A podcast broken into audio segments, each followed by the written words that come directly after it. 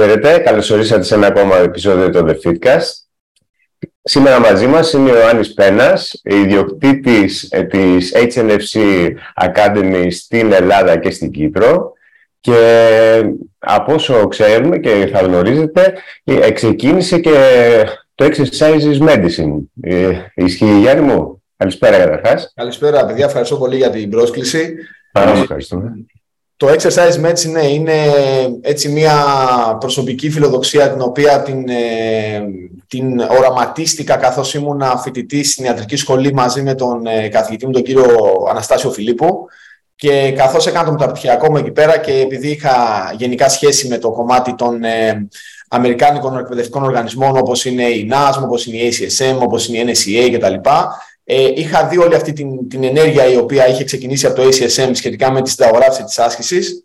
Οπότε, καθώς ήμουν στην ιατρική, είχαμε κάνει μια κουβέντα ε, και με τον κύριο Κουτσιλιέρη, που ήταν και ο πρώτος ε, πρόεδρός μας ε, του ελληνικού Exercise Medicine, να δούμε πώς μπορούμε αυτό να το φέρουμε στην Ελλάδα με έναν απότερο σκοπό να μπορέσουμε κάποια στιγμή να εκπαιδεύσουμε τόσο τους ε, γιατρούς και όσους ασχολούνται, όσους είναι στο πρώτο κομμάτι που ουσιαστικά δίνουν τη συνταγογράφηση που λέμε είναι αυτοί οι οποίοι θα κατευθύνουν τον ασθενή στην άσκηση και στη συνέχεια να εκπαιδεύσουμε και όλους τους άλλους επαγγελματίες υγείας οι οποίοι ασχολούνται με το κομμάτι της, ε, της άσκησης. Οπότε ήταν μια κίνηση που ξεκίνησε το 2000 περίπου 14.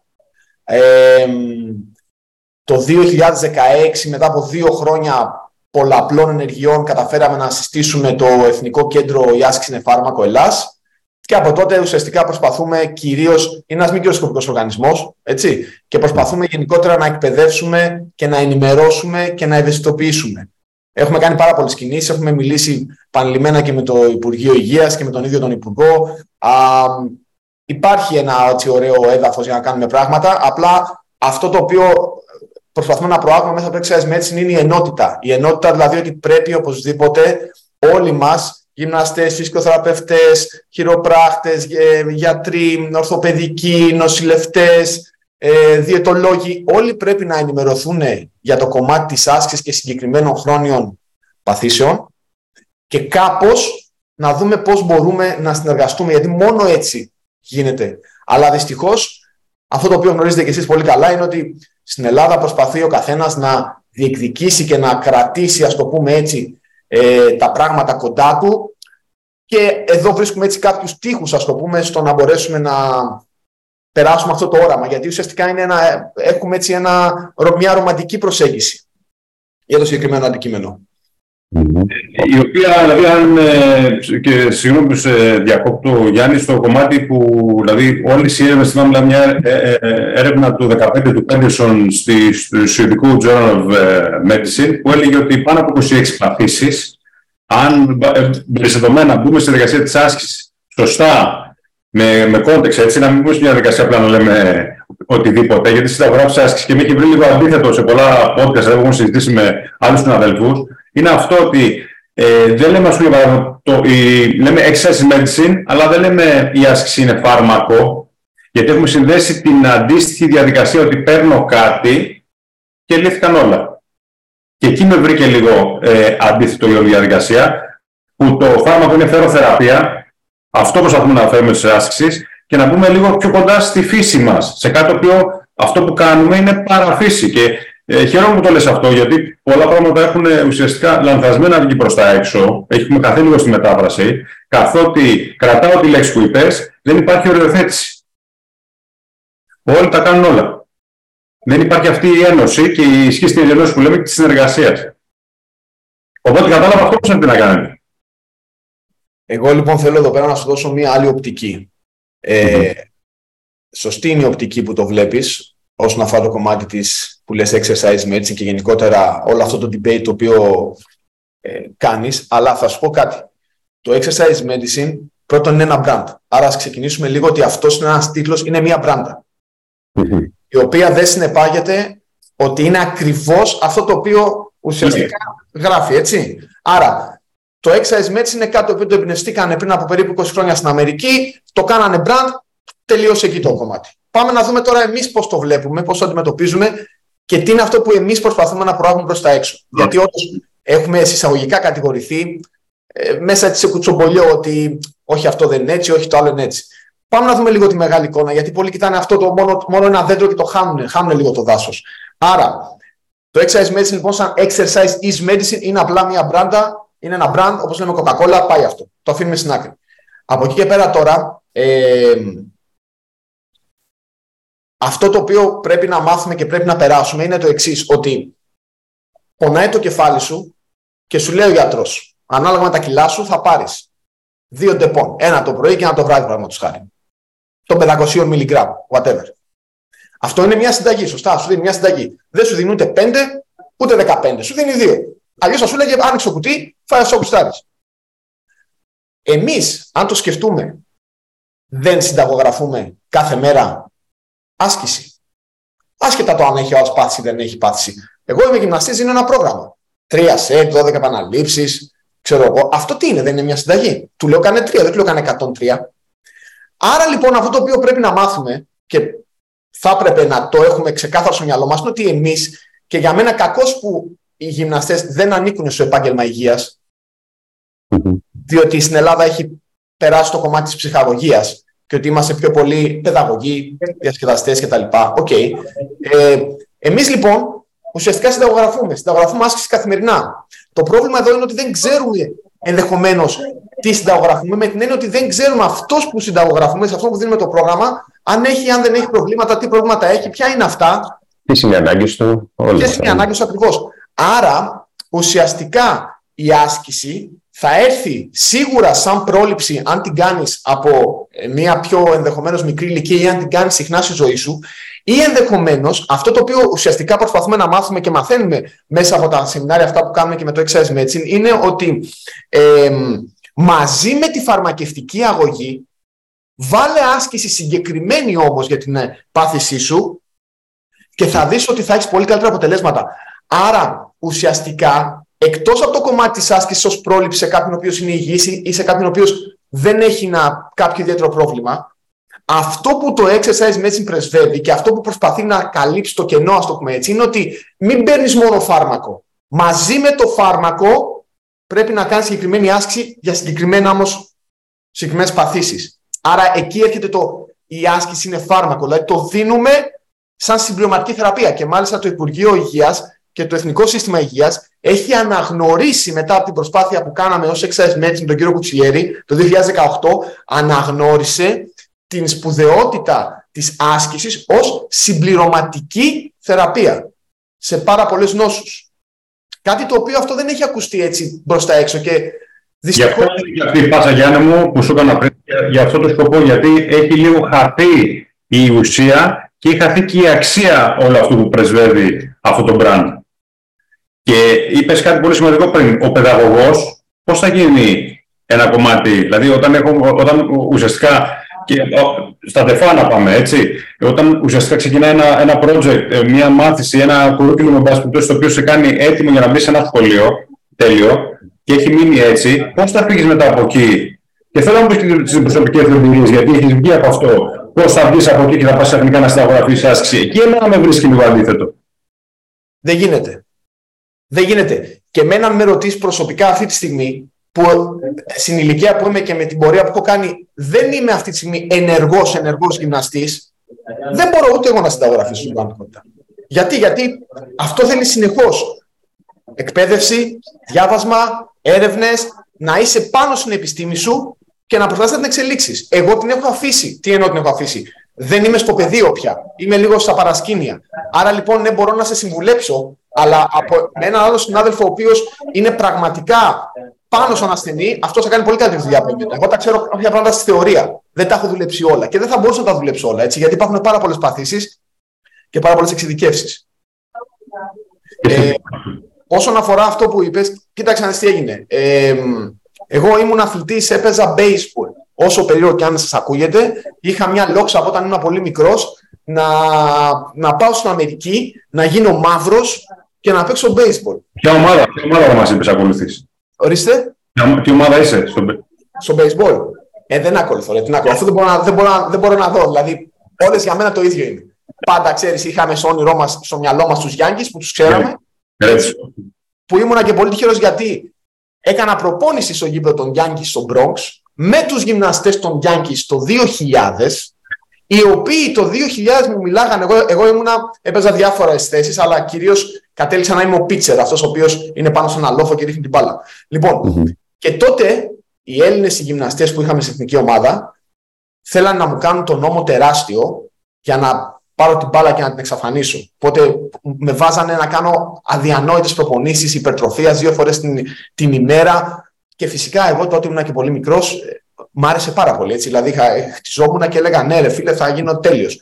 Όταν πήγαινα στην Αμερική να κάνω προπονήσεις με τους Αμερικανούς, μου λέγανε ότι αυτό που πρέπει να δουλέψουμε είναι η σταθεροποίηση συμποδοκνημική σου. Διότι πρέπει να φτιάξουμε το πρώτο σου βήμα την ώρα που απλώνει το πόδι σου και πατάει να είναι πολύ δυνατό για να περάσει η ενέργεια από την ποδοκνημική στο κέντρο του σώματός σου, στον πυρήνα σου και από τον πυρήνα σου στους ώμους σου να κάνεις έτσι μια τέτοια κίνηση και σαν μαστίγιο το χέρι, χωρίς να βάλεις καθόλου δύναμη στον ώμο, απλά να, να κάνει release την μπάλα. Και έλεγα μέσα μου, τι λένε ρε φίλοι οι τύποι, τι σταθεροποιεί, τι, τι λένε, ποια, ποιο αστράγαλο.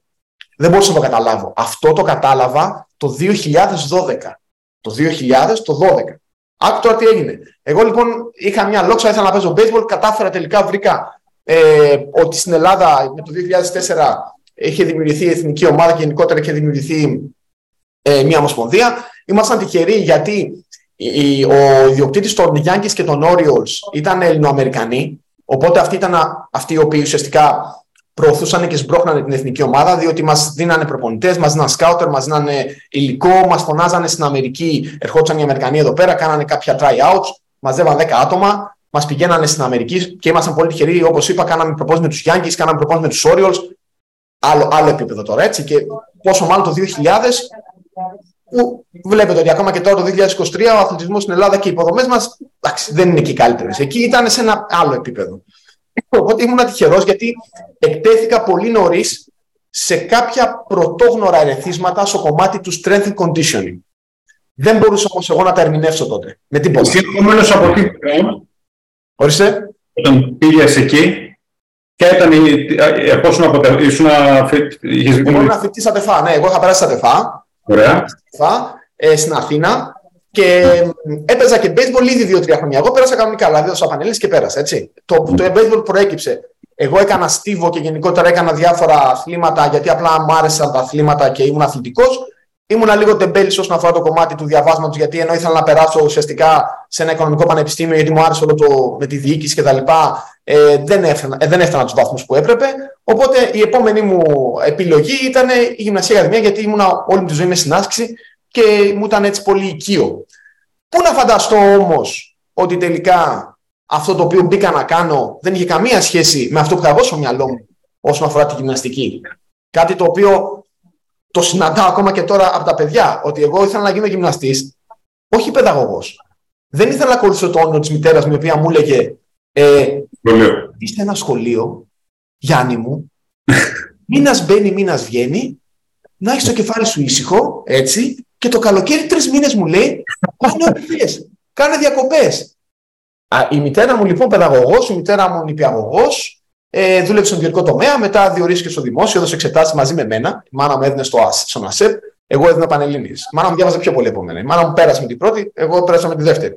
Ε, δεν ήθελα να ακολουθήσω ποτέ αυτό το όνειρο. Οπότε λοιπόν, άλλα φανταζόμουν, αλλιώς γίναν τα πράγματα. Οπότε, 2000 είμαι φοιτητής, ε, παίζω και baseball, είμαι πολύ καλός, γιατί ξαναλέω ήμουν τυχερός γιατί το ήξερα όλο το άθλημα και το μου άρεσε πάρα πολύ. Με επιλέγανε συνέχεια Αμερικανοί, ταξίδια στην Αμερική, εθνική ομάδα, πάρα πολλές παραστάσεις, ε, πάρα πολλά μετάλλια, πάρα πολλούς αγώνες. Πολύ ωραία πράγματα και έλεγα ότι ξαφνικά θα κάνω τον όνειρο πραγματικότητα. Πιο ότι θα πάω να παίξω Αμερική. Μαύρος δεν θα μπορούσα να γίνω, αλλά εντάξει. Το μαύρο στο μεταξύ ήταν επειδή μου άρεσε πάρα πολύ ο Τζόρταν και ο Μάικλ Τζάξον από μικρός. Οπότε ξέρεις, έλεγα ότι θα και εγώ να γίνω μαύρος. Τέλος πάντων. Οπότε ε, το 2000 είμαι εκεί.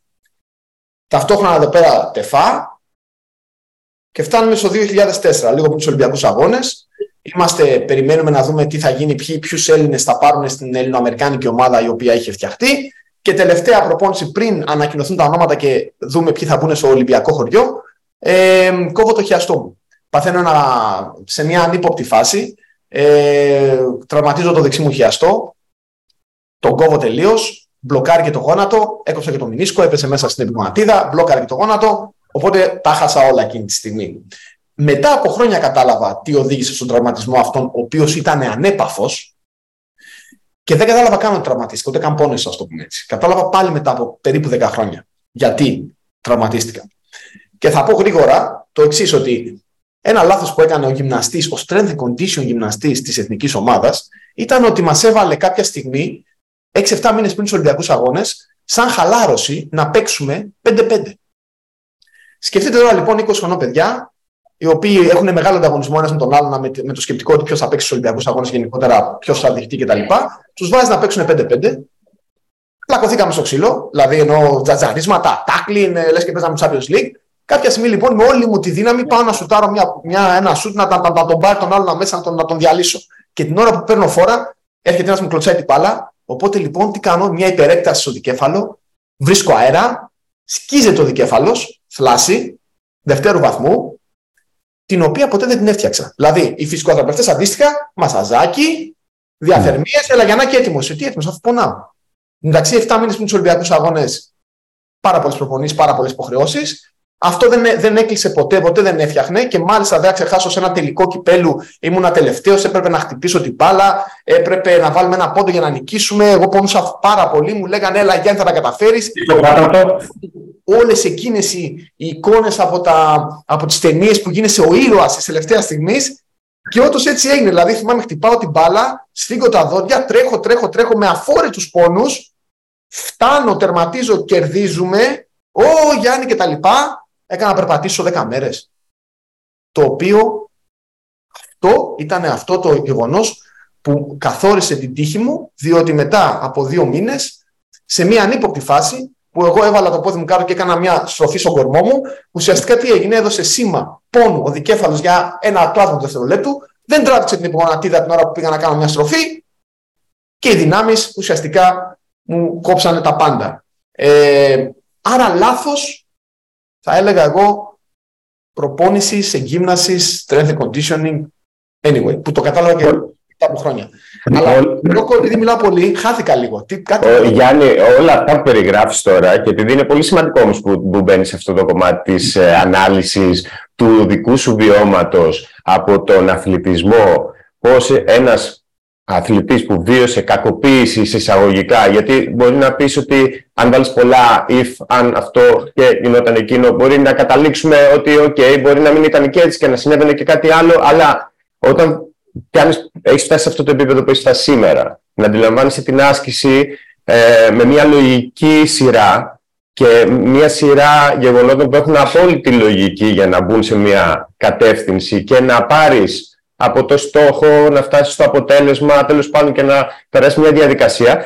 Βλέπεις λοιπόν ότι κάνεις ένα background και βλέπεις στο πίσω μέρος ότι έχεις ε, κακοποιηθεί εισαγωγικά, οπότε αυτό είναι και λογικό να σε βάλει και σε ένα πείσμα, να πεισμώσεις αφού είσαι και στη θέση του προπονητή, να πεισμώσεις και να πεις: Όχι, αφού εγώ δεν είχα τουλάχιστον έναν καλό προπονητή ή τέλος πάντων ένα καλό γυμναστή, να με φτάσει σε ένα λογικό αποτέλεσμα ε, θα το κάνω μόνος μου, τουλάχιστον σε αυτούς που έρχονται μετά από μένα και όχι μόνο το έκανες, δηλαδή δεν πήγες σε αυτό, εσύ το, το ξεχύλω, δηλαδή είπες θα φέρω τον πιο, τους μεγαλύτερους οργανισμούς στην Ελλάδα που έχουν ε, φτιάξει ας πούμε τον οδηγό σπουδών τους έτσι, ώστε να μπουν και τα νέα παιδιά σε μια λογική σκέψη. Τέλος πάντων, και θα θέλεις να μας μιλήσεις λίγο για αυτό το βήμα, δηλαδή πώς ξεκίνησε η σχολή, πώς ξεκίνησες να συνεργαστεί με την ΝΑΣΜ και όλα. Πρώτον, πρώτον να πω το εξής ότι ε, δεν τίθεται θέμα με το αν ήταν καλός ή κακός ο γυμναστής μου, ο προπονητής μου ή όλοι οι γυμναστές με την έννοια ότι ε, ναι. όσο ξέρει ο καθένας και όσο έχει ψαχτεί και ό,τι έχει μάθει προσπαθεί να κάνει το καλύτερο που μπορεί. Δεν έκανε ποτέ κάτι από κακία, έτσι, δεν έκανε ποτέ κάτι γιατί θέλει να μας τραυματίσει και είναι κάτι το οποίο το κατάλαβα και εγώ πολλά χρόνια μετά ότι και εγώ ο ίδιος έκανα πάρα πολλά λάθη όχι γιατί είχα κακό σκοπό, γιατί απλά δεν ήξερα ή γιατί νόμιζα ότι ήξερα. Οπότε λοιπόν το πρώτο πράγμα που μπορώ να πω και η πρώτη συμβουλή που μπορώ να δώσω σε όλους τους όσους μας ακούνε και σε όλα τα νέα τα παιδιά είναι ότι πρέπει μέσα από μια διαδικασία που δυστυχώς αυτό θέλει χρόνια να τα βρούμε λίγο με τον εαυτό μας, με το εμείς ποιοι είμαστε, τι ξέρουμε, τι κάνουμε να το αποδεχτούμε για να είμαστε ανοιχτοί στο γεγονός του να πάρουμε νέα ερεθίσματα και να γίνουμε καλύτεροι σε αυτό το οποίο θέλουμε να κάνουμε. Οπότε λοιπόν, ε, για να συνεχίσω εκεί με την. Ε, γιατί όλα έχουν, όλα έχουν νόημα, το, δηλαδή το πώς έφτασα να, να ασχοληθώ με την ΑΣΜ, είναι ότι το 2004 λοιπόν, χάνω τους Ολυμπιακούς Αγώνες. Εντάξει, ε, έχει ενδιαφέρον ιστορία διότι ο αρχικός γυμναστής των, ε, των, ε, της εθνικής ομάδας που ήταν ένας Αμερικανός, ο οποίος ήταν ο αρχισκάουτερ των Orioles, ε, μου είχε κάνει μια κουβέντα ότι τον ενδιέφερε να, να με δει μετά τους Ολυμπιακούς Αγώνες για να μου δώσεις ίσως μια ευκαιρία να παίξω στα minor leagues στην Αμερική. Οπότε έβλεπα το πράγμα να πηγαίνει πραγματικά εκεί που ακριβώς ε, φανταζόμουν, που, που ήταν τρελό. Ε, Αυτός ο άνθρωπος λοιπόν ένα μήνα πριν τους Ολυμπιακούς Αγώνες παθαίνει καρδιά και πεθαίνει. Παρ' όλα αυτά όμως είχε ενημερώσει το προπονητικό του team και πρέπει να πω λοιπόν εδώ ότι όταν ήμουν στο, στο κρεβάτι του πόνου στο, στο νοσοκομείο, ήρθε με επισκε... οι μόνοι που με επισκεφτήκαν, με επισκεφτήκαν ήταν αυτοί. Ήταν οι δύο Αμερικανοί οι οποίοι ήρθαν να με δουν στο νοσοκομείο και να μου πούν ότι άμα γίνεις καλά και θέλεις, έλα να σε δοκιμάσουμε στην Αμερική. Δεν πήγα ποτέ, διότι έκανε 7 μήνες στην αποκατάστασή μου. Και μετά έπρεπε να κάνω και ένα χειρουργείο στον νόμο για να πάω να δοκιμαστώ στην Αμερική, γιατί έχω υπερελαστικέ αρθρώσεις και ουσιαστικά ε, από, συνέχεια από αυτή την κίνηση είχα δημιουργήσει εδώ πέρα ένα πρόβλημα και πρέπει να μπουν κάποιες άγκυρες για να μπορέσει να σταθεροποιηθεί ο ώμο μου. Οπότε τέλος πάντων το, το, το σταμάτησα και τελειώνω τα τεφά το 2004 και με το που τελειώνω τα τεφά ε, ήμουν πολύ τυχερό διότι γρήγορα ξεκίνησα να δουλεύω με την Ελένη Πετουλάκη, η οποία τότε είχε δημιουργήσει τα γυμναστήρια τα Ασάνα, τα οποία τα γυμναστήρια αυτά ήταν ουσιαστικά τα πρώτα έτσι γυμναστήρια, τα οποία ε, είχαν να κάνουν μόνο με το κομμάτι του personal training, yoga, pilates, τέλος. Δεν υπήρχε δηλαδή η συνδρομή τύπου μπαίνω μέσα, κάνω μόνος μου βάρη κτλ. Άρα όποιος έμπαινε ή έκανε κάτι σωματικό ή έκανε μαζί μας με τρεις-τέσσερις γυμναστές που ήμασταν εκεί πέρα μόνο personal. Άρα ξαφνικά βρίσκομαι να κάνω 22 χρονών personal training σε πάρα πολύ κόσμο, γιατί τότε μετά το 4 και υπήρχαν και πολλά λεφτά, ήταν και trend, ήταν τρομερό όλο αυτό που γινότανε. Και δεν το Ναι, 10 με 12 ώρες την ημέρα, personal training. Λοιπόν, τι τους έκανα; Ό,τι να είναι. Τους έκανα ό,τι έκαναν σε μένα οι γυμναστές μου, δηλαδή τι προπόνηση μου κάνανε με ένα σταβάρι, ε, με λιγότερα κιλά. Υπήρχε συνοχή, όχι. Υπήρχε, έκανα το κλασικό στήθος πλάτη, δικέφαλο τρικέφαλο, σήμερα κορμό, αύριο πόδια, σε σημείο λοιπόν που, με, που ήμουν ευχάριστος τύπος, τα έλεγα ωραία, όλοι ήταν χαρούμενοι, κανένα δεν τραυμάτισε γιατί δεν έβαζα μεγάλα φορτία και ουσιαστικά πώς προχωρούσε η προπόνηση, κουβεντούλα, περνάμε καλά, lifestyle. Α, εμα, εματώθηκε λίγο και ο δικέφαλος, είμαι ωραίος, Γιάννη, ευχαριστώ, φύγαμε, επόμενος. Και πήραν τα μυαλά μου αέρα. Είμαι επιτυχημένος, είμαι πολύ καλός, τέλεια. Εκεί λοιπόν είχα φτάσει στο σημείο όπου επειδή ακριβώς είχα πάρα πολλούς ε, γυμναζόμενους μέσα από το, το χώρο αυτόνα, κάποια στιγμή μπούχτισα. Με την έννοια ότι επειδή δεν είχα ένα σύστημα να δουλεύω, δεν ήξερα τι να βάλω, τι να μην βάλω και αυτό με κούραζε. Άρα λοιπόν έκανα το άλλο μεγάλο λάθος, ότι έλεγα λοιπόν τη Δευτέρα όλοι οι πόδια, όλοι. Έχω 10 personal. Όλοι οι πόδια ίδιες ασκήσεις. Γιατί; Δεν μπορούσα να σκέφτομαι στον καθένα τι διαφορετικό να βάλω. Και είχα και πελάτες που μου λέγανε, Καλά, ρε, για την Παρασκευή κάναμε πόδια. Είναι καινούριο πρόγραμμα αυτήν την εβδομάδα. Ξεκινάει, ξεκινάμε με πόδια και το προχωράμε. Τίποτα, παιδιά. Ο πρώτος άσχετος ήμουν εγώ ο ίδιος. Ο, προ... ο μεγαλύτερος. Νόμιζα ότι δεν ήμουν άσχετος, έτσι. Σε θυμάμαι πολύ αυτό. Νόμιζα ότι ήμουν πολύ καλός. Ρε Σιρόκο, να σου πω κάτι. Είναι αλήθεια, Ρε Σιρόκο. Δηλαδή, δεν Πρέπει να γιατί ε, αυτό το, το πρόβλημά μας γενικά, γιατί είμαστε στον χώρο και εμείς και έρχονται νέοι φοιτητές που λέμε, είμαστε καθηγητής φυσικής αγωγής και λέμε τώρα ξεκινάς και δεν μπορούν να το καταλάβουν και χαίρομαι που παίρνει αυτή τη διαδικασία γιατί θέλουμε να αποφύγουμε και αυτό είναι στο, αυτό είναι που είπε και ο Γιάννης πριν, ότι είναι πίσω στον χώρο για να διορθώσεις το συνεχόμενο να μην είσαι μέρος του προβλήματος, αλλά μέρος της λύσης, που πάρα αυτά είναι μοναχικός δρόμος είναι μοναχικός και είναι και πολύ, να ξέρεις, ε, ε, δύσκολος με την έννοια ότι είναι δύσκολο να αλλάξεις την αντίληψη και την οτροπία και το point of view κάποιων ανθρώπων και μπορούν πολύ εύκολα να σε, να σε, να σε δείξουν το δάχτυλο τους, έτσι. Και δεν ξέρουν από πίσω τι γίνεται, τι δεν γίνεται. Στο τέλος της ημέρας ο καθένας προσπαθεί να κάνει ό,τι καλύτερο μπορεί, έτσι. Δηλαδή, ε, αυτό πιστεύω. Ε, ναι, το θέμα να μπορώ να δικαιολογήσει. Γιατί να σου πω, πήγες Αμερική; Ναι, βέβαια. Πήγες το πτυχίο σου; Όχι. Πήγα να δουλέψω. Πήγα να δουλέψεις. Ήσουν, ήσουν γυμναστής; Ναι, ναι, ναι, με, με το πτυχίο μου. Ναι; Δεν δούλεψα. ναι, λοιπόν, άκου. Πού είσαι να πατεφά. Ναι, έλα να σου πω. Πρόσεξε τι έγινε τώρα. Εγώ τα μυαλά μου αέρα, έτσι. Δηλαδή, έκανα δύο χρόνια personal training, καλύτερος. Πολλά λεφτά, πολλά, πολλά κονέ, πολλά PR, τέλεια. Λοιπόν, ταυτόχρονα το μεταξύ, τι έγινε; Ο άνθρωπος ο οποίος με έβαλε στο κομμάτι αυτό ήταν ο Γιώργος Οπαβέτση. Ο οποίος λοιπόν ο Γιώργος Οπαβέτση ήταν ένας ε, ε, πάρα πολύ καλός γυμναστής, πολύ μπροστά για την εποχή του.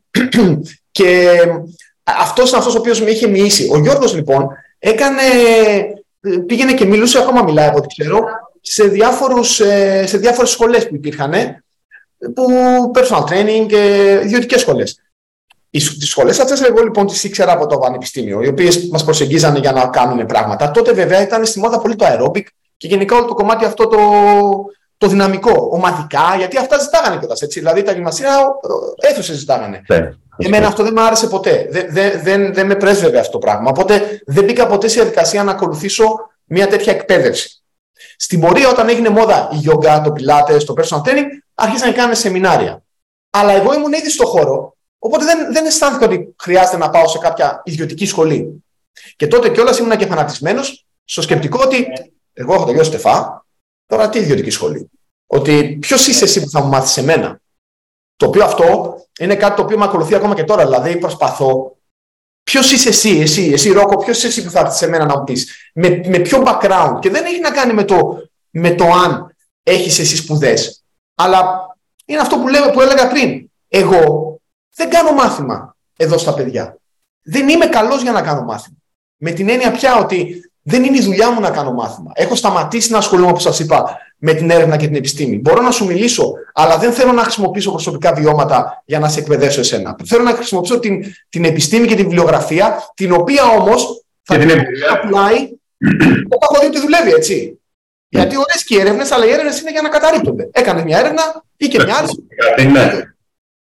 Άρα λοιπόν δεν πρέπει να είμαστε δογματικοί και έβλεπα το έβλεπα αυτό το πράγμα στις διάφορες σχολές που υπήρχαν τότε με τον Γιώργο, γιατί ο Γιώργος, ο Βαβέτσι, έκανε μαθήματα σε αυτές τις σχολές και με έπαιρνε και εμένα μαζί τους σαν βοηθό. Οπότε ξαφνικά, παιδιά, έφτασα να κάνω μάθημα εγώ. Συγκεκριμένα τότε κάναμε δόνηση, σεμινάρια δόνησης, σε σχολές ιδιωτικές. Και έλεγα τώρα μέσα μου, τι πάω, τι λέω. Πάω και τους δείχνω απλά τώρα ασκήσεις. Και αισθανόμουν πάρα πολύ άσχημα τον εαυτό μου. Στην πορεία λοιπόν η Ελένη με στέλνει να δουλέψω στη Θεσσαλονίκη ως ε, διευθυντής στο κατάστημά της εκεί. Εκεί λοιπόν έκανα μια ωραία συνεργασία με τον Μιχάλη τον Παλατσινό, όπου ουσιαστικά ε, με έβαλε να, κάνω, να εκπαιδεύω εγώ ε, κάποιους, κάποια, κάποια άτομα στο personal training, πιο πολύ στο κομμάτι της διαχείρισης του γυμναστηρίου και επειδή έκανα πολύ functional training τότε και ήταν λίγο έτσι το 2007 δεν, πολύ, δεν το πολύ δουλεύανε, να τους εξηγήσω λίγο τι είναι το functional, τι εννοούμε functional, δηλαδή να φύγουμε λίγο να πάμε στην τρισδιάστατη κίνηση και να μην είμαστε αυτός το κολλημένο το, το δυσδιάστατο στα, στα βάρη. Εκεί λοιπόν έλεγα στον Μιχάλη, του λέω ρε, εσύ Μιχάλη, του λέω. Ωραία, είναι όλοι ευχαριστημένοι κτλ. Αλλά ρε φίλε, λέω αυτά τα οποία κάνω εγώ και αυτά τα οποία λέω εγώ. Είναι πάλι προσωπικά βιώματα, νομίζω ότι είναι λάθος αυτό το πράγμα να το κάνουμε. Αλλά OK, okay, ήταν όλοι happy. Εκεί λοιπόν κάπου αισθάνθηκα ότι έχω φτάσει σε ένα πλατό, δηλαδή πέρασα και αυτό το κομμάτι της διοίκησης ενός χώρου, ήμουνα και personal trainer, ήθελα γρήγορα να τρέξω, είχα πολλούς ε, πελάτες οι οποίοι ε, ζούσαν στο εξωτερικό και εκεί έγινε η πρώτη, η πρώτη, έτσι, το πρώτο invitation να πάω στην Αγγλία, να αναλάβω μια πελάτησά μου, να, να μείνω μαζί της δωρεάν μέχρι να βρω τα πατήματά μου. Και λέω: Αυτή είναι η ευκαιρία μου, πάω να δουλέψω στην Αγγλία σαν trainer. Ε, στην Αγγλία, παιδιά, έφαγα το πρώτο μου χασούκι, διότι έφτασα εκεί πέρα, πήγα σε κάποια γυμναστήρια που είχα, ήταν εκεί συνοικιακά. Ε, γεια σας, γεια σας, ναι. Personal trainer, μου λένε certification, λέω bachelor, μου λένε physical education. Ναι, ε, όχι. Τι όχι; Λέει, ξέρεις να κάνεις personal training. ναι. Prove it. Έλα να σου κάνω. Όχι, μου λέει έτσι. Certification έχεις. Τι certification, ρε παιδιά, με τρελάνε. Δεν, δεν είχα ιδέα. Όταν σας λέω ιδέα, τίποτα, τίποτα. Δεν κατάφερα να δουλέψω ποτέ στην Αγγλία σε χώρο. Δούλεψα στην Apple όμως. Πολιτής. Καμία σχέση. Από εκεί, από εκεί λοιπόν, μέσα από μια άλλη διαδικασία που δεν είναι τώρα της παρούσης, βρίσκομαι στο Los Angeles.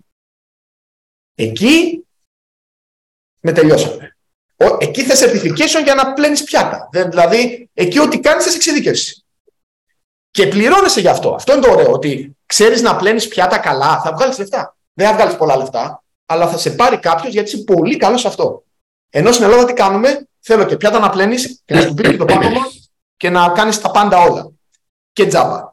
Λοιπόν, στην Αμερική, παιδιά, ε, με γειώσαν τελείως. Δεν κατάφερα να δουλέψω παρά μόνο σε, πάλι σε πριβέ σπίτια κτλ. Και, και εκεί λοιπόν μπήκα στη διαδικασία να κάτσω να δω τι είναι πια ρε παιδί μου αυτά τα certification. Δηλαδή, εντάξει, τους οργανισμούς, ACSM, NASM, τους είχα ακουστά. Υπήρχαν στη βιβλιογραφία μας. OK, okay, ποτέ δεν κάθισα να όμως. Εκεί λοιπόν ε, άρχισα να ψάχνομαι, έκανα τα προγράμματα της NASM, αφού το ψάξα με πάρα πολλούς Αμερικανούς και μπήκαν τα πράγματα στο μυαλό μου σε μια σειρά. Εκεί κατάλαβα το 2000, το έχουμε φτάσει 2012 κοντά, 11-12 και εκεί λοιπόν έχω καταλάβει πόσο άσχετος είμαι, πόσο δρόμο έχω μπροστά μου, πόσο ωραία είναι η επιστήμη που διάλεξα, διότι άμα με ρωτήσετε, εγώ δεν θα ξαναπήγαινα τεφα ποτέ. Ε, εκτός από αυτά τα ωραία τα οποία πήρα ως ένα παιδί το οποίο σπούδασε σε ένα πανεπιστήμιο όλη η διαδικασία δηλαδή της εκπαίδευσης, κατά τα άλλα, το 2012 εγώ άρχισα να καταλαβαίνω τι έκανα, τι σπούδασα δηλαδή. Διότι δυστυχώς, καλός ή κακός, δεν με ενδιαφέρουν ούτε η παραδοσιακή χωρή, ούτε η ιστορία του αθλητισμού, ούτε η κοινωνιολογία. Δηλαδή με ενδιαφέρανε με την έννοια ότι ωραία να τα κάνουμε σαν μάθημα, αλλά πάμε και λίγο στο παρακάτω. Για να με ενδιαφέρει να γυμνάσω κόσμος. Να κάνω αξιολόγηση. Να μιλήσουμε για αυτό που λέμε στη θεογράφηση τη άσκησης. Να μάθω για τις χρόνιες παθήσεις. Όλοι πονάνε, όλοι έχουν προβλήματα. Όλοι μου λέγανε είσαι γυμναστής, ε, πονάω εδώ. Και εγώ τι να κάνω. Πήγα σε ένα γιατρό. Λάθος. Τέλος πάντων. 2012 κάνω αυτή, αυτή την εκπαίδευση και γενικότερα καταλαβαίνω πόσο άσχετος είμαι.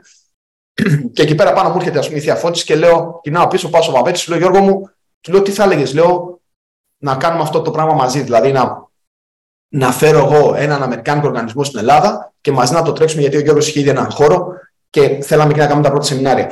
Έτσι ξεκινήσαμε μαζί να κάνουμε τα πρώτα σεμινάρια στην Ελλάδα το 2013 νομίζω ήταν το, το πρώτο που κάναμε και μετά ε, ο Γιώργος επειδή έτρεχε το, το δικό του γυμναστήριο ήταν μετά και σε, ήταν νομίζω σε, σε ποια ήταν σε μια ρώσικη νομίζω ομάδα είχε πάει για γυμναστής ε, χωρίσαν οι δρόμοι μας οπότε εγώ μετά το, το συνέχισα μόνος μου το κομμάτι της εκπαίδευσης με την ΑΣΜ. Η ΑΣΜ ήταν η πρώτη, ο πρώτος οργανισμός ο οποίος ουσιαστικά αντιπροσώπευσα στην Ελλάδα και από εκεί πέρα, μπαίνοντας πια εκεί και, και, και εγωιτευμένος από όλα αυτά, και εκεί αρχίζω να βλέπω κιόλας τα λάθη που έκανα εγώ σαν αθλητής, πώς τραυματίστηκα. Δηλαδή εκεί άρχισα να κουμπώνει όλα. Εκεί άρχισε να κουμπώνει αυτή η σταθεροποίηση που μου λέγαν το 2000, το κατάλαβα το 2013, τι σημαίνει σταθεροποίηση. Εκεί κατάλαβα ότι το πιλάτη δεν είναι τίποτα παραπάνω από πολύ καλή ενεργοποίηση του πυρήνα. Κάτι το οποίο μπορείς να το πετύχεις και χωρίς το πιλάτε. Άρα αυτός ο άνθρωπος είχε δει κάτι πριν πολλά χρόνια και δουλεύει. Και λέει: Το πιλάτη δουλεύει. Ναι, ρε φίλε, γιατί έχει να κάνει τον πυρήνα σου. Τα πάντα έχουν να κάνουν τον πυρήνα σου. Δούλεψε τον πυρήνα σου και θες ότι θα είναι όλα, όλα πολύ καλύτερα. Εκεί λοιπόν, παιδιά, όλα άρχισαν να κουμπώνονται. Και εκεί αυτό το οποίο ήθελα να κάνω και αυτό που προσπαθώ να κάνω είναι να κόψω δρόμο σε όλους τους νέους επιστήμονες οι οποίοι θέλουν να ασχοληθούν με την επιστήμη μας και είναι λίγο στα χαμένα γιατί υπάρχει αυτός ο αποπροσανατολισμός στην Ελλάδα. Θα σε πάω λίγο στο άλλο κομμάτι, απλά για να μην κατηγορηθούμε και κατηγορηθείς, να πάμε λίγο στο άλλο κομμάτι. Υπάρχουν πάρα πολλές σχολές. Ναι. Τι πρέπει να πληρούν, γιατί δεν μπορεί να, να, Δηλαδή πρέπει να ξέρουμε να πάση στιγμή ότι ε, χωρίς να τίθεται κάποια διαφήμιση κάτι, απλά γιατί κάποιος μπορεί να πει Εντάξει, έχεις μια ιδιωτική σχολή, γι' αυτό κατηγορείς για παράδειγμα. Ε, όχι κατηγορείς. Ε, δεν κατηγορώ κανένα. Την αλήθεια λες και την αλήθεια λέμε όλοι. Έτσι. Ε, ότι γίνεται αυτό στην αντιπέρα αυτή, τι, τι αντιμετωπίζουμε; Λοιπόν, πρόσεξε να δεις. Θα σου πω κάτι. Καλός ή κακός, αυτοί οι Αμερικάνικοι οργανισμοί έχουν τα κονδύλια για να, να πατήσουν πάνω σε έρευνες και να φτιάξουν μια βιβλιογραφία. Συμφωνεί; Σωστό. Ο εγώ, εγώ δεν θα μπορούσα ποτέ, με, σύμφωνα με τη δικιά μου την οπτική, να προσφέρω εγώ ένα πρόγραμμα εκπαίδευσης by Γιάννης. Αυτό είναι, αυτό, είναι, αυτό είναι το δικό μου set of mind. Έτσι. Δηλαδή, εγώ μπορεί να έχω εμπειρία, μπορεί, μπορεί, μπορεί, αλλά στο τέλος της ημέρας όταν εγώ πάω να κάνω ένα επιστημονικό, μια, μια, ένα σύγγραμμα επιστημονικό, θα πατήσω σε κάποιες έρευνες. Αν τις κάνω εγώ τις έρευνες, OK, okay, έχει ένα νόημα. Αν δεν τις κάνω εγώ, θα πρέπει να κάνει κάποιος άλλος. Ποιοι είναι αυτοί οι άλλοι, Έχει το SSM, η NASM, η NSCA. Και στους κορυφαίου, εν πάση περιπτώσει, στον χώρο. Και είναι, είναι αυτοί οι οργανισμοί. Και ναι. κάποιοι άλλοι. Εντάξει. Λοιπόν, άρα, εγώ σαν επιστήμονας, στο κομμάτι το συγκεκριμένο, δηλαδή στην επιστήμη της άσκησης, θέλω να ενημερωθώ από κάτι το οποίο ξέρω σίγουρα ότι είναι valid. Μέχρι να βγει κάτι άλλο και να το ανατρέψει. Συμφωνεί; Πάντα έτσι είμαστε. Άνω τελεία. Πάμε τώρα. Οι σχολές που υπάρχουν, καλώς κάνουν και υπάρχουν και κάναν πολύ καλό στον κλάδο μας, διότι όταν να πάμε πιο πίσω, να πάμε το 90, 90 με 2000, τα γυμναστήρια ζητάγαν, όπως είπα πριν, άτομα να κάνουν αίθουσα. Ποιος ακριβώς ήξερε να κάνει αίθουσα; Κανένας. Τι εννοώ; Κανένας τελείωσε ατεφά, γιατί τότε δεν υπήρχε. Τώρα τα έχουν ψηλοβάλει κιόλα. Αλλά δεν υπήρχε τίποτα. Δεν υπήρχε λοιπόν η ανάγκη στην αγορά να δημιουργηθεί κάποιος άνθρωπος, κάποια σχολή, η οποία να έρχεσαι εσύ σε μένα, να σου δείξω από αερόμπικ μέχρι οτιδήποτε έχει ζήτηση. Άρα, τι γίνεται; Οι σχολές ξεκινήσαν όλες με το αερόμπικ, αν δεν κάνω λάθος. Ναι. Αυτό, αυτό ζητούσαν. Jane Fonda. Και πάρα πολύ καλά κάνανε. Τι δημιουργήθηκε μετά, η ανάγκη για γιόγκα. Ωραία. Μπορούσαν να φέρουν κάποιον Ινδουιστή να κάνει γιόγκα. Όχι. Κάποιοι άνθρωποι κάνανε κάποια πράγματα και σου λέει, έλα να σου δείξω. Συμφωνώ. Αυτά είναι πράγματα τα οποία δεν βα... η γιόγκα ή το aerobic δεν βασίζεται πάνω σε papers και σε έρευνες. Είναι κάτι το οποίο έχει να κάνει και με την ψυχαγωγία. Είναι κάτι το οποίο. το aerobic. Είναι κάτι το οποίο στην γιόγκα έχει να κάνει λίγο και με θρησκευτικό έτσι, υπόβαθρο, ενέργεια κτλ. Η γιόγκα έχει πολλή βιβλιογραφία. Έχει, έχει. Έτσι, το κομμάτι. Ε, το ότι υπάρχει ευθύνη και έχει πάει σε λίγο άλλο θρησκευτικό κομμάτι, OK, okay, αλλά έχει το medicinal μέσα, έχει πολύ το κομμάτι δηλαδή, της αποκατάστασης αποθεραπείας, έχει δηλαδή και, και μέσω της αναπνοής και μέσω πολλών. Έτσι. Το να κάνεις όμως, το να πάει να δείξεις όμως 10 στάσεις για να μπορέσεις να πάει να τις κάνεις αύριο σε 10 άτομα. Όχι, όχι, όχι. όχι. Έτσι. Ναι, εντάξει. Είναι εύκολο, δεν είναι δύσκολο αυτό. Το να θέλει να το εμβαθύνεις, ναι, μετά πάμε εκεί. εκεί ε, εμένα, εγώ, οι καλύτεροι γιόγκι που έχω γνωρίσει έχουν κάνει Ινδία, έχουν κάνει γενικά, έχουν φύγει, είναι, έχουν μια άλλη στάση ζωής γενικά. Είναι τέχνη, πρέπει να εμβαθύνεις. Ακριβώς. Πάμε στο πιλάτες. Πολύ ωραία μέθοδος, συγκεκριμένα πράγματα, το μηχάνημα, συγκεκριμένες ασκήσεις, δηλαδή πράγματα τα οποία κάποιος έπρεπε στην Ελλάδα να τα δείξει. Και όντως αυτές οι σχολές κάναν πάρα πολύ καλά και ακόμα το κάνουν πολύ μεγάλη επιτυχία. Γι' αυτό και εγώ δεν ασχολούμαι καθόλου με αυτό το κομμάτι. Ποτέ δεν έκανα αερόμπι, ποτέ δεν έκανα γιόγκα, δεν, δεν ασχολούμαι με αυτά. Έτσι. Στο κομμάτι όμως του personal training, είναι όπως, όπως το πανεπιστήμιο. Τι, είναι πού θα πέσεις. Υπάρχουν οι καλοί καθηγητές και υπάρχουν και οι αδιάφοροι καθηγητές. Αν λοιπόν ο καθηγητής που θα πέσεις σε οποιαδήποτε σχολή, από το πανεπιστήμιο μέχρι τη δικιά μου, μέχρι την ιδιωτική σχολή, μέχρι οποιονδήποτε, του αρέσει, το αγαπάει και ψάχνεται, θα σου δώσει πάρα πολλά πράγματα. Εδώ λοιπόν είναι αυτό το οποίο σκέφτηκα, ότι δεν είναι ωραίο να πρέπει να περιμένω ή να είμαι τυχερός να πετύχω τον Ρόκο που γουστάρει για να μου μάθει εμένα πράγματα. Πρέπει κάπως, όταν πας να μάθεις κάτι, αυτό που θα σου πει ο Γιάννης στην Ελλάδα, να στο πει ο αντίστοιχος Γιάννης στην Αμερική, στη Νέα Υόρκη, στη Γαλλία, στο Παρίσι, οπουδήποτε. Να αναπαράγεται η σωστή πληροφορία όπου και να είναι. Ακριβώς. Αυτό εγώ προσπάθησα να κάνω. Και πρέπει λοιπόν εδώ να σου πω ότι εγώ ποτέ δεν είχα στο μυαλό μου να κάτσω να δημιουργήσω μια εταιρεία η οποία θα κάνουμε. Γιατί εγώ έχω μια εταιρεία όπου αντιπροσωπεύει τους Αμερικάνους οργανισμούς. Δεν έχω σχολή. Με ποια έννοια; Ότι εγώ δεν δίνω πτυχίο Γιάννης, HNFC, οτιδήποτε. Δεν, δεν κάνω τίποτα δικό μου. Δεν δίνω εγώ κάτι. Άρα, όταν έρθει κάποιος σε μένα, θα πάρει την εκπαίδευση όπως μου την ορίζουν οι Αμερικανοί. Αν αύριο οι Αμερικανοί μου πούνε ότι δεν θέλω έτσι, το θέλω έτσι, εγώ είμαι υποχρεωμένος να το ακολουθήσω. Αν αυτό με βρίσκει αντίθετο, θα σταματήσω τη συνεργασία μου μαζί τους. Ε, άρα λοιπόν, εγώ ακολουθώ κάποια συγκεκριμένα guidelines, τα οποία είναι τα δικά τους. Άρα, εσύ παίρνεις το ίδιο προϊόν το οποίο θα το έπαιρνε αμέσω στην Αμερική ή οπουδήποτε άλλο υπάρχει αντιπροσω... αντιπροσώπευση από αυτούς τους οργανισμούς. Ε, εγώ έχω να πω κάτι εδώ πέρα, ότι εγώ λοιπόν στην αρχή μου πλησίασα ανθρώπους οι οποίοι έχουν ιδιωτικές σχολές και τους είπα αυτό που λέω σε εσάς. Δηλαδή ότι είμαι αυτός που κάνει αυτά. Έχω αυτή την επαφή με την Αμερική. Θα θέλατε να το πάρετε εσείς στο πρόγραμμα. Κάντε το εσείς. Εγώ θα ήμουν διανομέας, θα ήμουν με εσάς, να το πούμε έτσι. Δεν με ενδιαφέρει ποτέ δηλαδή, να πω στο κομμάτι της εκπαίδευσης, ε, πώς να το πω, στην πρώτη γραμμή, να το πω. Δεν το, σκέφτηκα, δεν το είχα σκεφτεί ποτέ έτσι. Εγώ το σκέφτηκα λίγο πιο. Ε, πώς να το πω σαν έτσι λίγο πιο ονειροπόλος, ότι, ότι αυτό είναι σωστό, πρέπει να γίνει. Εγώ λοιπόν τους πλησίασα, αλλά τι έγινε τώρα; Έπεσα πάνω στη φάση που είχε δημιουργηθεί η ΡΕΠΣ, οπότε είχε δημιουργηθεί μια προσπάθεια να υπάρχει ε, μια ενοποίηση στο πλαίσιο της Ευρώπης. Οπότε είχαν αρχίσει να αναγνωρίζουν τα personal training certification που έδινε κάθε σχολή. από την e-reps. Οπότε εκεί πέρα η απάντηση που είχα πάρει ήταν ότι ναι, πολύ ωραίο, αλλά ξέρεις τι τώρα. Ε, Εμείς έχουμε το δικό μας, αναγνωρίστηκε από την e-reps. Οι Αμερικανοί, μην ξεχνάτε ότι όταν, όταν αναφέρεσαι σε Αμερικανούς, το ξέρουν πολύ καλά, θέλουν λεφτά, θέλουν δέσμευση, θέλουν, είναι business.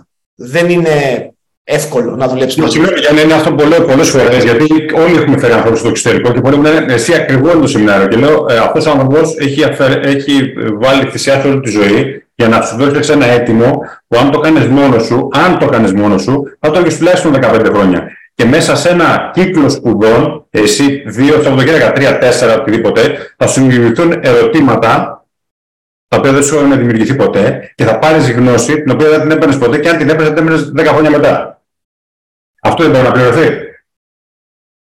Στην Ελλάδα γενικά είναι, είναι το κακό στην Ελλάδα που έχουμε είναι ότι δεν πρέπει να πληρώνεις. Δηλαδή, αν κάνεις κάτι, οτιδήποτε, και ζητήσεις λεφτά, είναι κακό για κάποιο λόγο. Όλοι θεωρούν ότι πρέπει να τα κάνεις ναι, και εκεί είναι το ζήτημα μετά που από τη μία εγώ χαίρομαι πολύ για το κομμάτι που κάνεις, γιατί ε, έχουμε τύχει φοιτητές που έκανα mentoring, ε, γιατί έχουν, έχουμε ένα κομμάτι με το Γιάννη που κάνουμε αυτό. Ε, και έχουμε ανθρώπους που λέω: Ανά πάση στιγμή αυτό το χαρτί που έχεις πάρει, φύγει και δούλεψε όπου θες. Στο εξωτερικό. Δηλαδή, κατάλαβες, επειδή ε, αυτή είναι και η μεγάλη ευκολία που, που λες τώρα. Δηλαδή, όταν έχεις μεγάλους οργανισμούς από πίσω, παίρνεις αυτό το χαρτάκι και πας όπου θες. Γιατί ισχύει παντού. Έτσι. Και θα συμπληρώσουν για το level 3, level 4, level 5 που ισχύει βάσει στο εξωτερικό κτλ. Εδώ όμως περιμένει ο άλλος να μάθεις, αλλά να μην πληρωθείς και γι' αυτό μετά βλέπεις και αυτή την ε, υποτονικότητα στο κομμάτι το εκπαιδευτικό εδώ. Πάρα αυτό όμως και ο ίδιος ο, ο γυμναστής, είτε από ιδιωτικό είτε από δημόσιο είτε οτιδήποτε, ε, δεν ξεφεύγει και λίγο από αυτό. Και εκεί είναι λίγο το, το πρόβλημα. Γιατί, γιατί βλέπουμε καθημερινά κόσμο που έρχεται να δουλέψει σε εμάς και βλέπουμε πώ χαμηλώνει λίγο το επίπεδο. Ε, Για εγώ αυτό το οποίο λέω μια ζωή και όσοι με ξέρουν πολλά χρόνια ε, το ξέρουν. Εγώ είμαι υπέρ της συνεργασίας, υπέρ της ομαδικότητας. Δεν γίνεται μόνοι μας να ανάψουμε μια φωτιά και να περιμένουμε να καεί όλο το δάσος. Πρέπει όλοι μαζί να κάνουμε ειρήνες. Έγραψα ένα άρθρο της προάλλες για το ισχύ στην Ιντιανό στο στήλο και κατηγορήθηκα ότι ποιος είμαι εγώ που θα, θα πω για το γυμναστή έτσι τώρα και δεν έχει καταλάβει κανένας ότι ε, από, πάντα, τουλάχιστον στο εξωτερικό, γι' αυτό έχει ανέβει και τόσο πολύ και ο κόσμος, γιατί δεν διχάζει, όταν διχάζει τον κόσμο, τον χάνεις, τον, τον, τον διαιρείς, γίνεται αδύναμος. Αν τους ενώσουμε το τρίπτυχο που λέω του γιατρού, του θεραπευτή και του γυμναστή και γίνει αυτό μια πολύ σωστή ε, σύμπραξη, μια συνέργεια, αυτό το 3% που γυμνάζεται στην Ελλάδα μπορεί να γίνει 5, 6. Δεν θα φτάνει ο κόσμος μετά. Δεν θα φτάνουν τα γυμναστήρια, δεν θα φτάνουν οι γυμναστές, δεν θα φτάνουν οι θεραπευτές, δεν θα φτάνουν οι γιατροί. Δεν το καταλαβαίνουμε αυτό το πράγμα. Και το καλύτερο απ' όλα, κερδίζουμε όλοι. Όλοι είναι πιο υγιείς, λεπτά στην τσέπη, γνώση, ευμάρεια, χίλια δυο. Αλλά ακούμαστε τρελή και μονοπόλια. Ναι, είναι όπως τα λες. Ε, σου λέω, εμένα η άποψή μου είναι αυτή. Πρέπει όλοι να, να δουλέψουμε μαζί, όλοι. Όλες οι σχολές πρέπει να δουλέψουν μαζί. Πρέπει να έχουν ένα κοινό όραμα. Το κοινό όραμα ποιο είναι, ότι εκπαιδεύουμε τους ανθρώπους να γίνουν καλύτεροι σε αυτό που κάνουν. Ο καθένας από εμάς κάνει ό,τι καλύτερο μπορεί. Δεν πιστεύω ότι κανένας ε, που έχει την οποιαδήποτε σχολή, σε οποιαδήποτε χώρα του κόσμου, ότι την έχει γιατί θέλει να κάνει κακό σε αυτόν ο οποίος έχει να του δώσει λεφτά για να του μάθει κάτι. Όλοι κάνουν ό,τι καλύτερο μπορούν. Ε, και καλό θα ήταν κάπως και ε, να, να ξέρετε το εξής, ότι Πολλές φορές, πρώτον, εγώ προσωπικά, όταν έρχονται εδώ πέρα παιδιά και μου λένε Θέλω γιόγκα, θέλω πιλάτε όλο αυτό, τους παραπέμπω σε αντίστοιχες σχολές οι οποίες ξέρω ότι κάνουν πάρα πολύ καλή δουλειά. Έτσι. Ε, παιδιά τα οποία επίσης είναι σε. Έρχονται και μου λένε ότι ξέρεις τι, θέλω να μάθω να κάνω βάρη, θέλω να μάθω λίγο το σώμα μου, θέλω να μάθω λίγο ανατομία, θέλω να μάθω γενικότερα. Είμαι στα πρώτα μου βήματα και θέλω να, να δω τελικά αν αυτό μου αρέσει και νιώθουν ότι από το δικό μας το πρόγραμμα, επειδή είναι πιο λίγες ώρες, δεν θα το πάρουν αυτό, γιατί όντως δεν θα το πάρουν ας πούμε, αυτό ακριβώς. Ε, τους λέω να πάτε εδώ, να πάτε εκεί. Δηλαδή, συστήνω άνετα προσωπικά και σας λέω, έχω έρθει σε επαφή. Δεν θέλω να πω ονόματα με τους ανθρώπους και τους είχα, Α, όσοι θα με θυμούνται 10 χρόνια πίσω, θα θυμούνται ότι ήρθε ένα παιδάκι και τους είχε πει, Θέλεις να πάρεις την άζα. Ε, το είπαν όχι. Δεν πειράζει. Εγώ είμαι εδώ πάντως. Δηλαδή, θέλω να πω ότι ιδανικά Εμείς έχουμε κάποια προγράμματα στην Ελλάδα τα οποία corrective exercise, performance specialist, το FMS, ας πούμε. Δεν θα κάνει κανένας άλλος. Ναι, Να συνεργαστούμε. Ναι, αλλά δεν είναι μόνο ένα branding. Ξέρεις τι, Γιάννη, ε, ε, να το τονίσουμε αυτό. Ε, κάνοντας ε, και τη συζήτησή μας έτσι, σε μια αναδρομή πίσω, μίλησες για μεθοδολογία, για λογική, στην προπόνηση και όλα τα υπόλοιπα. Και όλο αυτό ξεκινάει από το στόχο. Όλα αυτά τα συστήματα ή τέλος πάντων όλα αυτά τα branding που περιέγραψες και πρεσβεύεις και αντιπροσωπεύεις στην Ελλάδα, ε, έχουν, στο δίνουν αυτό. Τι σου δίνουν δηλαδή; Όταν θα έρθει ένας ηλικιωμένος άνθρωπος, ο οποίος πρέπει να. Ή τέλος πάντων ένας άνθρωπος ο οποίος δεν είναι, έχει σε λειτουργικό επίπεδο, δεν είναι και θέλει να γυμναστεί μαζί σου, δεν έχει τις ικανότητες, δεν έχει τα μοτίβα, δεν έχει αποκτήσει την ε, κίνηση. Βάζεις λοιπόν το corrective exercise, συνδέεις το πτυχίο της ΝΑΣΜ σου λέει θα κάνεις κάποια ε, αρχή, θα ξεκινήσεις κάπως έτσι, θα πρέπει οπωσδήποτε να εντοπίσεις κάποια προβλήματα ή κάποια ε, θαυμαστικά στην προπόνηση, κάποια red flags που μπορεί να, πρέπει να ε, τονίσεις και τι κάνεις, προσπαθείς να του δώσεις τα χρήματα που σου δίνει, να το επιστρέψεις πίσω, δηλαδή να τον θερακίσεις να μην τραυματιστεί. Μπορείς να κάνεις πάρα πολλά πράγματα, πολύ περισσότερα από το να κουραστεί και να φύγει κομμάτια στην προπόνηση ή να ψυχαγωγηθεί. Μπορείς να κάνεις πολύ περισσότερα πράγματα. Αυτό συζητάμε τώρα και νομίζω ότι αυτοί οι οργανισμοί, όχι συγκεκριμένοι, οι οργανισμοί που έχουν τα χρήματα, έχουν όλα αυτά, μπορούν να στο δώσουν αυτό, γιατί πατάνε πάνω σε αυτή τη λογική συνέχεια. Και, και εξελίσσονται συνεχώς. Δεν είναι όλα τα προγράμματα ε, καλά, έτσι. Δηλαδή, η NASA, ας πούμε, έχει στην Αμερική τουλάχιστον, φημίζεται ότι έχει το, το πιο ολοκληρωμένο πρόγραμμα στο personal training. Δεν είναι μόνο αυτή. Να πω όμως γιατί αυτή το, το έχει, ας το πούμε έτσι. Διότι σου δίνει ένα, ένα pattern, ένα guideline. Σου λέει αυτός ο οποίος ξέρει μοντέλο OPT, που είναι ένα συγκεκριμένο μοντέλο που διδάσκονται όσοι κάνουν τον ASM, θα ξεκινήσει με μια συγκεκριμένη αξιολόγηση, θα δει συγκεκριμένα προβλήματα αν υπάρχουν και θα ακολουθήσει λοιπόν τον προγραμματισμό βάσει του OPT. Αν λοιπόν και οι τρεις μας έχουμε κάνει το CPT, το πρόγραμμα δηλαδή της NASM, και εγώ είμαι ένας γυμναστηριούχος και πω εγώ στο Ροκό, Ροκό, εδώ δουλεύουμε OPT. Μάλιστα θα μου πει, το ξέρω. Τέλεια. Άρα μπορώ να διασφαλίσω από όποιον πάρο που έχει κάνει αυτό το πρόγραμμα θα έχει την ίδια ποιότητα στο κομμάτι του προγραμματισμού. Γιατί από εκεί πέρα μετά ο κάθε προπονητής βάζει τα δικά του. Την ίδια γλώσσα, Γιάννη. Ακριβώς την ίδια το Πιο σημαντικό, το πιο σημαντικό πράγμα σε έναν οργανισμό είναι αυτό. Σε έναν οργανισμό. Στο κομμάτι του performance, η NASM δεν είναι πολύ δυνατή. Είναι outdated. Γι' αυτό κιόλας και γενικά δεν το προωθώ πολύ το performance στην Ελλάδα. Περιμένω να βγει καινούργια η έκδοση, η οποία έχουν γράψει και άτομα τα οποία. Ποια είναι η πιο μεγάλη, πιο μεγάλος οργανισμός strength conditioning, είναι η NSCA. Άμα λοιπόν εσύ και μου πεις, Γιάννη, εγώ θέλω να κάνω strength conditioning, θα σου πω, θα πας NSCA, θα πας έξω. Αυτοί οι δύο είναι. Θα πας Michael Boyle στο functional strength conditioning. Αυτό είναι για να, για να το, να το πιάσεις. Δεν θα πας στην ASM, δεν θα πας στην ACSM, δεν έχει κάνει ACSM ας πούμε, για performance. Άρα λοιπόν ο κάθε οργανισμός στην Αμερική κάπως έχει χωρίσει ας το πούμε έτσι και τη μερίδα. Η NASM είναι πολύ καλή στο personal training, στο corrective exercise. Η ACSM είναι πάρα πολύ καλή στο κομμάτι με τους ειδικούς πληθυσμούς, άπειρη βιβλιογραφία, ασχολείται πάρα πολύ με όλες τις παθήσεις, clinical physiology κτλ. Ε, η NSCA είναι top στο strength and conditioning. Η EXOS είναι για μένα ακόμα πιο δυνατή στο κομμάτι του strength and conditioning γιατί έχει πάρα πολύ το, την πράξη. Ενώ η NSCA παίρνει πιο πολύ στην έρευνα. Ωραία. Ε, η ACE είναι πάρα πολύ καλή στο κομμάτι των ομαδικών, του group κτλ. Άρα ο κάθε οργανισμός έχεις κάτι να πάρεις από αυτόν. Ε, άρα και εδώ στην Ελλάδα, όταν έχει κάποιος και, και, μου πει θέλω να κάνω, βλέπουν ας πούμε, ότι υπάρχει το group personal training της NAV και μου λένε θέλουμε αυτό. Του λέω παιδιά, δεν έχει νόημα να το κάνετε.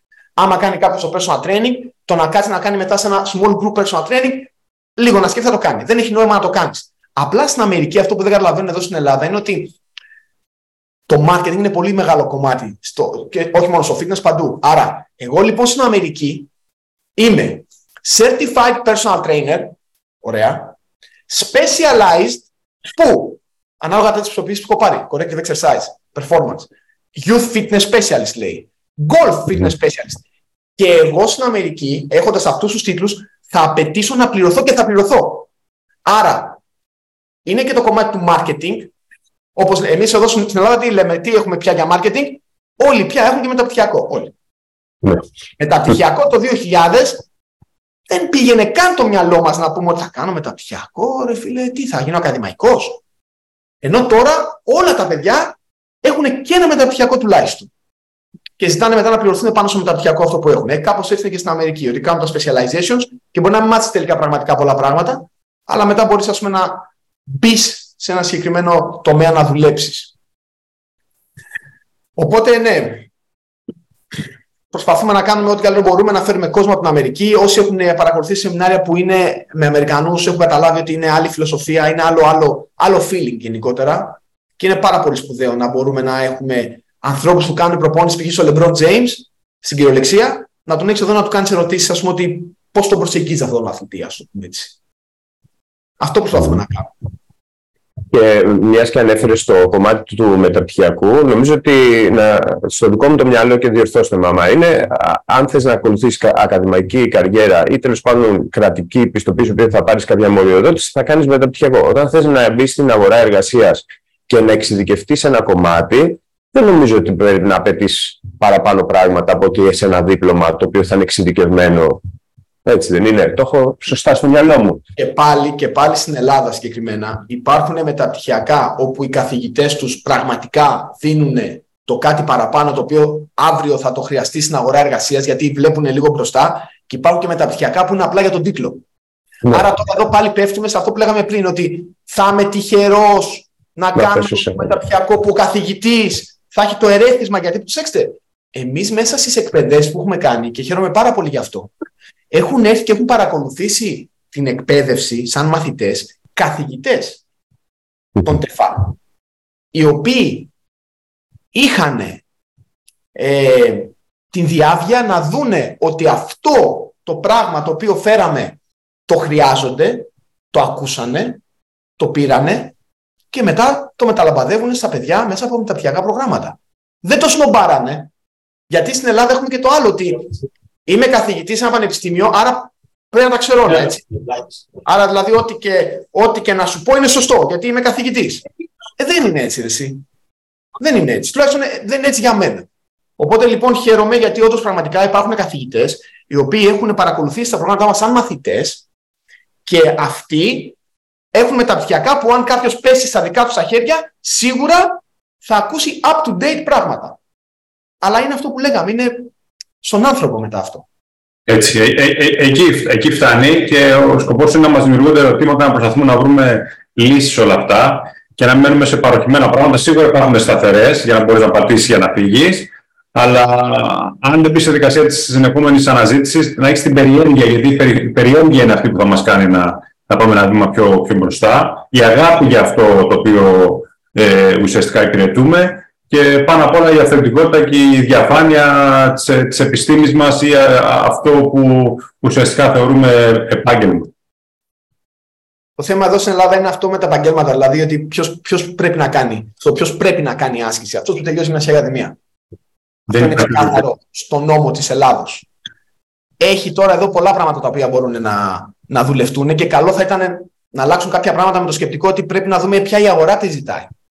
Τι, τι θέλει η αγορά και κάπως έτσι πρέπει να πορευτούμε. Ε, είναι, είναι πολύ λυπηρό στα 40 σου να θέλεις να αλλάξεις επάγγελμα στο εξωτερικό και να σε θεωρούν ότι είσαι πολύ όριμος και είναι μια όριμη απόφαση και πραγματικά μπορείς να ασχοληθείς με ό,τι θέλεις αρκεί να ακολουθείς τον δρόμο των σπουδών το συγκεκριμένο και είναι λυπηρό στην Ελλάδα να λες στα 40 σου ότι εγώ τελικά δεν ήθελα να γίνω δικηγόρος γιατί ο μπαμπάς μου ήταν, είχε δικηγορικό γραφείο ή λογιστής ή οτιδήποτε και θέλω να ασχοληθώ με την άσκηση και να είναι κατακριτέο και να μην μπορείς να πρέπει να δώσεις πανελίνε, να περάσεις ατεφά, που τελικά να το κάνεις αυτό. Να, ναι, να δώσεις πανελίνε, να περάσεις ατεφά. Για να κάνεις τι όμως στο τέλος. Για να δουλέψεις σε σχολείο. Μα εγώ δεν θέλω να δουλέψω σε σχολείο. Εγώ θέλω να κάνω π.χ. personal training. Ε, ήθελα να ασχοληθώ με ομάδες. Και εντάξει, εδώ πέρα ε, θα μπορούν να βγουν κάποιοι να πούνε ότι όντως ατεφά έχουν προγράμματα. Ε, θα πω πάλι ότι επειδή εγώ τεφά τελείωσα, ναι, όντως υπάρχουν προγράμματα, υπάρχουν μαθήματα. Ήμουν πολύ τυχερός που είχα την κυρία Μαριδάκη. Πήρα την. Εγώ μέσα στην ατυχία μου στην ατυχία μου με το πόδι, ενώ ήθελα να πάρω ειδικότητα beach volley, γιατί, γιατί δεν μου άρεσε καμία άλλη ειδικότητα και έλεγα beach volley, ωραία, θα πηγαίνω στην παραλία εκεί πέρα κάτω στι και φιλίας, να παίζω beach volley. Δηλαδή, μ' άρεσε, μ άρεσε απλά, μ' άρεσε. Λέω, θα, θα μου είναι εύκολη ειδικότητα. Είχα όμως το χιάστο και πήρα ευρωστία και υγεία. Το οποίο τότε, που ήταν ουσιαστικά άσκηση για άγγιε γυναίκες, για παιδιά, για τρίτη ηλικία, μου φαινόταν τόσο βαρετό και ήμουν σε φάση τι κάνω τώρα εγώ εδώ στο θεωρητικό αυτό; Εκεί όμως τι έγινε; Είχε μπει ο σπόρος στο κεφάλι μου που κατάφερε να ανθίσει χρόνια μετά. Αυτό που σας είπα και πριν. τότε κατάλαβα πόσο τυχερός ήμουν να παρακολούθησα αυτή την ειδικότητα. Και η κυρία Μαριδάκη που έλεγε αυτά πράγματα το 2004, πόσο μπροστά ήταν. Ε, και μάλιστα ήταν και ο λόγος που κατάφερα να μπω στην ιατρική, γιατί όταν παίρνανε στην ιατρική σχολή για μεταπτυχιακούς στη φυσιολογία της άσκησης και στην ε, ε, συμμοριακή φυσιολογία, στο μεταπτυχιακό αυτό, παίρνανε από τα τεφά μόνο από αυτήν την ειδικότητα. Οπότε αυτό μου κάτσε πολύ καλά 8 χρόνια μετά, τυχαία τελείως. Τυχερός ήταν τυχαία σου. Ναι, ναι, κάπως έτσι, κάπως έτσι. Αλλά είναι αυτό που λέγαμε, ρε παιδιά, ότι πρέπει να περάσεις δυστυχώς από ένα μονοπάτι για να καταφέρεις να ενώσεις τα κομμάτια, αν έχεις το νου σου και τα βλέπεις έτσι. Γιατί πολλοί τα περνάνε και τους είναι απαρατήρητα, έτσι. Πώς έκανε. FMC, ε, θα... σίγουρα θα σε βρούμε μπροστά μας, από ό,τι κατάλαβα με τον Γιάννη λίγο πιο σύντομα λόγω αυτού που συζητήσαμε προηγουμένως, λόγω του τόπου. Γιάννη, εγώ χάρηκα πολύ για την κουβέντα που κάναμε. Ελπίζω να γνωριστούμε και από κοντά, να πιούμε και ένα καφέ διαζώσεις. Για να έρθετε εδώ, έχουμε νέους χώρους πολύ ωραίους, γεμάτους γκράφιτι όπως βλέπετε. Είναι στο Μαρούσι. Ναι, ναι, ναι. ναι. Μας αρέσει πολύ η τέχνη γενικά. Μας αρέσει πάρα πολύ η τέχνη. Οπότε γενικά προσπάθησα να φτιάξω ένα χώρο που να είναι κυρίως μια γκαλερί. Όχι ένας χώρο όπου απλά κάνουμε εδώ μαθήματα. Οπότε όποτε θέλετε, μεγάλη χαρά. Είμαστε στο Μαρούσι να έρθετε. Για να κατέβω ε, Πελοπόννησο, θα κατέβω δηλαδή, θα δω ποιες είναι οι ημερομηνίες, μήπως καταφέρω και να, να σε δω και από κοντά. Ρόκο, εσύ πού είσαι, Θεσσαλονίκη. Με χαρά. Ναι, Θεσσαλονίκη. Έμαθα ότι είσαι ερωτικός μετανάστης, ισχύει. Ερωτικός μετανάστης, ναι. Με τη Σία την Πλαδάνη τα λέγαμε και μου λέει, μου είπε πολύ καλά λόγια ότι συνεργάζεστε κιόλας και ότι. Ναι, ναι, ναι. Μπράβο, πολύ ωραία. Παιδιά, εγώ ένα πράγμα θέλω να, να, να μείνει από όλο αυτό. Πρέπει να υπάρχει ενότητα. Ενότητα παντού. Παντού. Στον, στον κλάδο μας πρέπει να υπάρχει ενότητα. Συναχωριέμαι πάρα πολύ που βλέπω ε, όλους αυτούς τους συνδέσμους των, των γυμναστών απλά να βγάζουν χολή και να είναι haters σε οτιδήποτε κάνει ο καθένας. Πρέπει να ενωθούμε όλοι. Πανεπιστήμια, σχολές, exercise medicine, όλοι, όλοι, όλοι, όλοι, όλοι. Δεν γίνεται αλλιώς. Πολύ σημαντικό. Αν γίνει, τι να πω. Εγώ πάντως θα προσπαθώ να πρεσβεύω ακριβώς αυτό το πράγμα. Ότι υπάρχει, όπως είπε πολύ σωστά ο Ρόκος, υπάρχει χώρος για όλους. Για όλους. Κανένας δεν πήγε μπροστά με το να κοιτάει τι έκανε ο απέναντί του. Όλοι πήγαν μπροστά με το να κοιτάνε μόνο το στόχο τους και να κάνουν ό,τι καλύτερο μπορούν σε αυτό με το οποίο ασχολούνται. Αυτό και, εκεί θα μαζί να συμπορευόμαστε όλοι. Ακριβώς. Γιάννη, ευχαριστούμε πολύ. Σε ευχαριστούμε πολύ, Γιάννη. Να σε καλά. Να σε καλά. Να σε καλά.